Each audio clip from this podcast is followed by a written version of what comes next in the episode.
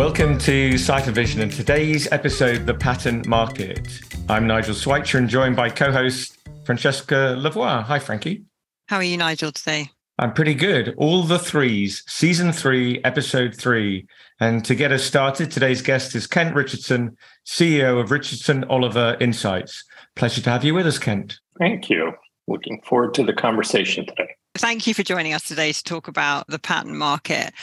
We can kick off with you telling us a little bit about Richardson Oliver and your background and how you came to know so much about the patent market. So I was a computer engineer, went to law school, was a patent attorney.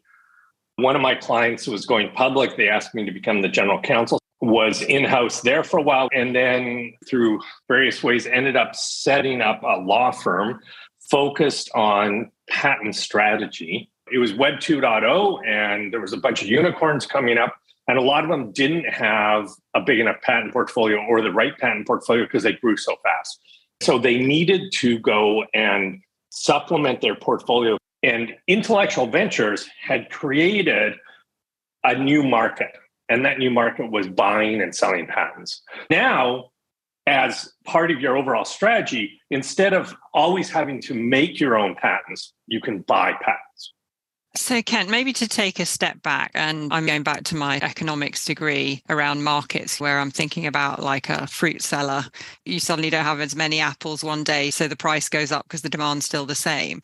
It seems to me that the patent market is nothing like a rational economic marketplace that you might learn at school. Could we maybe start with who are the sellers in the patent market? Why are they there? That's a great question. I think it's rational. I think it's somewhat orthogonal to other markets. The folks who find themselves selling are the following usually inventors who have no other monetization paths. So, so these are individuals or very small companies that really haven't been able to productize what they've come up with. Universities, operating companies, there's a few NPEs but if you look at the lion's share, it's the operating companies, and it's con- pretty consistently the operating companies are the ones that are selling. And they're selling for all kinds of reasons. One, they're selling to maybe balance out their portfolio. They have too much of something, and the maintenance costs get pretty high. Two, they might be selling, frankly, to do something called privateering, which is to put pressure typically on a competitor. So they'll sell to an NPE with the expectation that NPE will go and harass their competitor. They may be not only just balancing, but they might really be struggling. And so they have no options but to sell their portfolio. And where, where you can really see the data, we published a paper on where intellectual ventures got all their assets. So this is a pretty interesting case study. They got two thirds of their assets from around 30 companies, 40 companies. And if you thought about it, if you had cross licenses with that subset of those companies that you directly had competitive risk with, if you had cross licenses with about 15 companies there, you could have had a license to two thirds of everything in the intellectual ventures portfolio that you cared about. So operating companies actually do supply a large percentage of it, of the assets on the street, and a few proactive cross licenses or license on transfer type of deals can substantially lower your risk. And we have the data to show that. And that's one of the things that's interesting about this market. How would you otherwise be able to show this to your CFO to say, hey, look, we need to invest in getting these kind of deals done? You've made a couple of references to intellectual ventures, and there may be some uh, who are listening to this podcast who don't have the history around intellectual ventures, but at one time they were the almost complete answer as to who's buying. They went around as a non-practicing entity with a, a huge uh, fund that they'd established to buy almost 100,000 patents. That phenomenon doesn't exist anymore because they've wound down that side of the business. But who um, is the buyer community now? It is operating companies and NPEs, so non-practicing entities, and it's a little bit of a every year whether the NPEs are going to buy more than operating companies as a percentage of the market. So just depends on what year it is, but those are the 80% of the purchases. Then you have um, some corner cases, law firms, uh, some universities buying back, vendors buy things back. Defensive aggregators also are part of that, and they're anywhere from 5% to 20% in any one year. What you've just said there is that almost half the buying community is non-practicing entities. So I think probably Frankie's like me, we're having flashbacks to Ken Seddon, the CEO of Lot Network, who was on the podcast, and he was talking about circular firing squads and self-inflicted harm.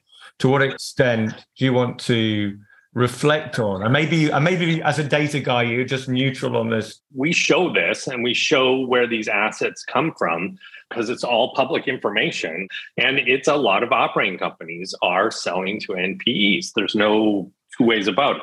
Ultimately, and what you've sort of touched on here, these are the most dangerous assets in the world. The ones that are just open, available for people to go buy on the open market, right? These are really dangerous assets. The probability that somebody will sue on anything that hits the open market is around 12%. The probability that somebody sues on something that has been bought is around 45%, 35%. If it's an NPE, it's 50% chance that they will sue on something in that package. Now let's just talk about the random patents out of the all the patents that are currently available in the world what's the chance that somebody actually sues on that? We're talking one in 10,000 would be my general ballpark. So we're talking assets that have thousands of times more likely to be sued on. These are really dangerous assets. And then you're saying that roughly each year, 50% of these assets are being acquired by NPEs and that they have that danger element to them. That has to pose a big concern for operating companies. There's a case study that we uh, wrote about on LinkedIn building their portfolio by buying things on the open market. And that's one typical reason why companies buy patents. But another one is the example of Facebook and BlackBerry. BlackBerry sued Facebook. Facebook countersued. All the assets that were used in that countersuit were bought by Facebook. Now, Alan was part of the team that ended up getting the Motorola portfolio when he was at Google to de risk Google's exposure to some of the mobile patents that are out there. And Alan's actually bought patents when he was at Juniper to countersuit. So people are actually going and buying these things. So it's not just NPEs that are using them. Operating companies are using them to counter sue and or counter assert. There's lots of negotiations that go on behind closed doors. We actually help our clients prepare for those negotiations by helping them buy patents and put them in a format that they can go and counter assert them behind closed doors. So these assets are being used pretty regularly. And just to give this discussion a slant around geography, is this global? Is this specific to different um, sectors? How, how, how do you see the market developing? It's mostly tech, but it's definitely broadening out. We're seeing it in automotive, manufacturing, consumer products is definitely, uh, I'd say still 80% of it is in high tech, but other people are, are moving out. On geographic basis, the majority is US focused. But with the change of the court system in Europe uh, for patents, I think looks really interesting. It has a US majority fingerprint with more and more interest internationally what you've brought to the patent market is transparency around actually what should you be paying even whether an asset is still on the market or not as you discussed um, you've obviously used a lot of data and you've collected a lot of data to do that so we had to create a lot of data management and scraping tools to track what's going on in this market we are able to at least scrape the us patent assignment database and pull down information about the assignments and solve that problem. As a result of that, we have a big data set. Now we were at 17,000 packages that we track. These are deals that people have offered for sale, and it's about 250,000 patent assets. So that's issued patents, applications all around the world that data set is also what allows you to first help your clients, but also you're about to issue your latest report on the patent market. Is that right? That's correct. 11 years ago, I sent a note to Joff Wild, who was the editor, and I said, We have this crazy number of patent deals that I think we could create some transparency to this really opaque marketplace. he was happy to have us do this report. So we published this first report about this opaque market of patents. We started to publish things like what's the typical price? How many packages come on the market? How long are they on the market? What's the average size of one of these things? And to give you some context of how important this was, it is not that our pricing is the perfect answer. It is that there was no information about pricing. So, a really good example of that is for one of my clients, the CEO of another company came in and said, Hey, would you like to buy our patents? Now, it was in a technology space that the client would have been interested in buying. He said, What price? He said, $33 million. And I said, Well, we're not going to pay you $33 million because that's just not going to work. Why don't you take a look at the market report and then get back to me? I don't want you to necessarily bid against yourself here, but that number is way off the mark for what you have to offer. He came back and he goes, Well, we used your market report, plugged in the numbers. How about $350,000? And that's how big of a problem it was. We use that market report as a place that people can go and say, Well, we're asking 10 times as much as what everybody else asks. Is there a reason for that? Or this person offered me one tenth of what I think this looks like. What's the reason for that? It at least gives people some basis for this. What's happened over that 11 years of us reporting on this market is it's now at a point where you can find pricing for buying and selling, but also we have economists using the data at universities to publish papers on invention and you know what's going on in the general market for patents. It's been an interesting ride and just because I know the listeners will be leaning in saying, well, that's like six mentions of a report and 11 years worth of data, you've kindly offered to make this report available and on the website for Cyphervision, you will be able to download it. But for those people who don't want to read but want to listen, Kent, is there any kind of high level summary you can provide of this year's report? There's some bad news and interesting news. The bad news is pricing is dropping for patents. That's not great news for patent holders, patent creators. Other news that I think is really interesting we looked at brokers, and brokers, as part of this community, are really important, but it's a really small group of people. Maybe 40 ish companies in the world are brokers. And so we looked at all the closed deals, what percentage of those are represented by brokers? it's 90%. And that's amazing. We knew that brokers were important. We didn't realize they were that important. This is surprising for us. Even after all this time, we look at this data and we slice it and we ask new questions. The one thing I thought you might reference is falling price, any kind of numbers on where it was, where it is. And I guess just to hark back to another Cyphervision guest, Jay Yonamine, anything you'd say about the spread? I think one of the things that's really important before we get too deep into price is that these are asking prices. So if you look at the median asking price of an asset in 2022, it was about 100K per asset. And the previous couple years, it's been around 150K. That was one of the things when we talked about with Jay that Nigel just referenced. Obviously, the average is so ginormously wide, it probably doesn't make any sense at all. So that's why you're looking at median. It's actually more complicated and more interesting. It's so detailed. And what happens is the shape of the curves, they look like a roller coaster. It sort of goes up and then it's all this long run out. And the prices can go quite high per asset. So averages don't really work very well because people, when they think of averages, they usually think of a nice bell shaped curve. And these are not bell shaped curves, and averages sort of really skew the numbers. Medians have other problems, but at least it, we think it's a better representation. And we can see that median pricing dropping. That's bad. I think the other thing that's important, though, is the price of assets that actually sell tends to be a little bit more stable and a little more consistent. So we'll see more variation in asking prices than in sales prices. So I think that's an interesting part of this is that the people who know how to price their assets to sell actually do better and they do it more consistently.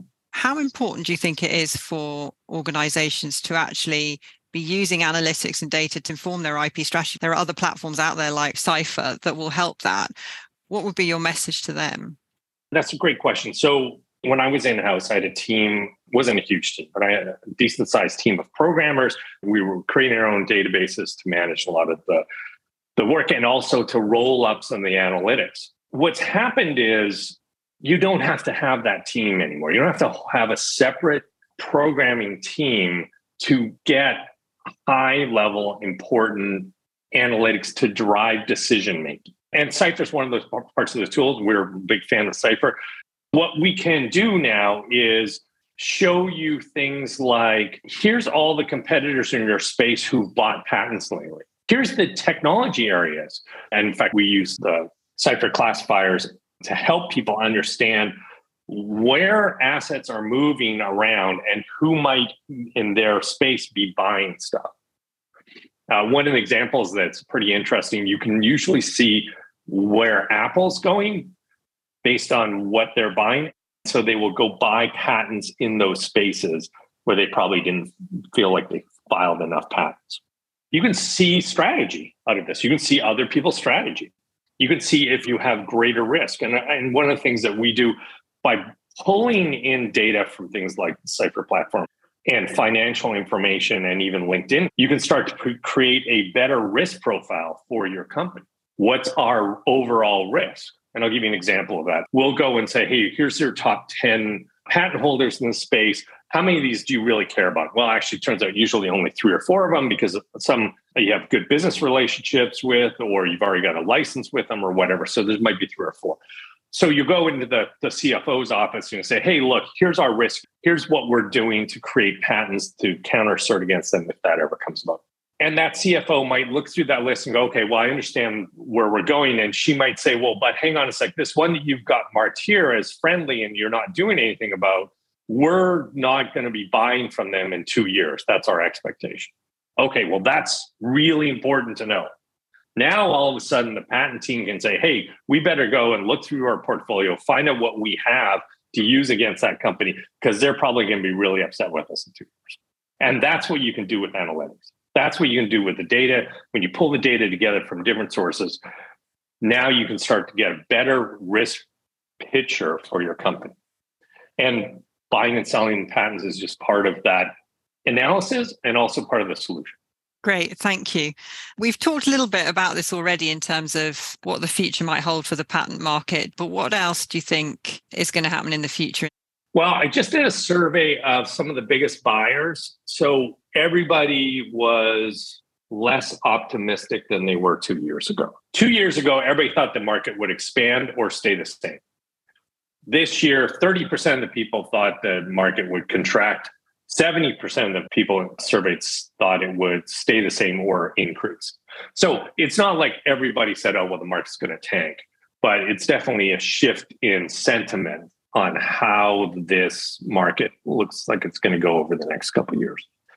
And I think that's reasonable with the layoffs that we're seeing in Silicon Valley and the pullback on budget. It's it means that some of people won't have the resources to go buy what they would have liked to have bought. And we also know that when these budgets get pulled back, people start looking at other folks who are infringing and pointing fingers and trying to get their pound of flesh. I've been in Silicon Valley for nearly 30 years.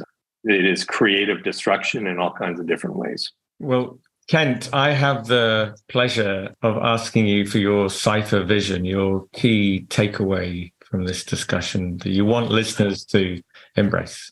The patent market is a solution to a set of problems for you that you may not have been aware of. You can go buy things instead of have to make it. And I think that's really important for people to understand, just that it exists. There's no doubt that there's an active market in the buying and selling of patents, but it's still small. We're talking about 2,000 transactions in a world of over 3.5 million active US patents, and a lot more if you look at the global landscape. What Richardson Oliver has achieved, however, is significant. Kent has aggregated and analyzed the hard to find data, not as a way to value companies or even portfolios, but to facilitate transactions between those who want to buy and those who want to sell. What's more difficult to rationalize is whether this market is increasing risk by putting patents into the hands of NPEs or decreasing risk by allowing companies such as LinkedIn to bolster their portfolio much more quickly than homegrown inventions alone. Whichever side of the telescope you take, it's hard not to be grateful to Kent for shining a light on what's going on. Thank you, Kent, for the conversation. Thank you. Appreciate it. Thank you for tuning in to the Cyphervision podcast series. Please continue the conversation on social using hashtag Cyphervision and share your thoughts about today's episode on the patent market.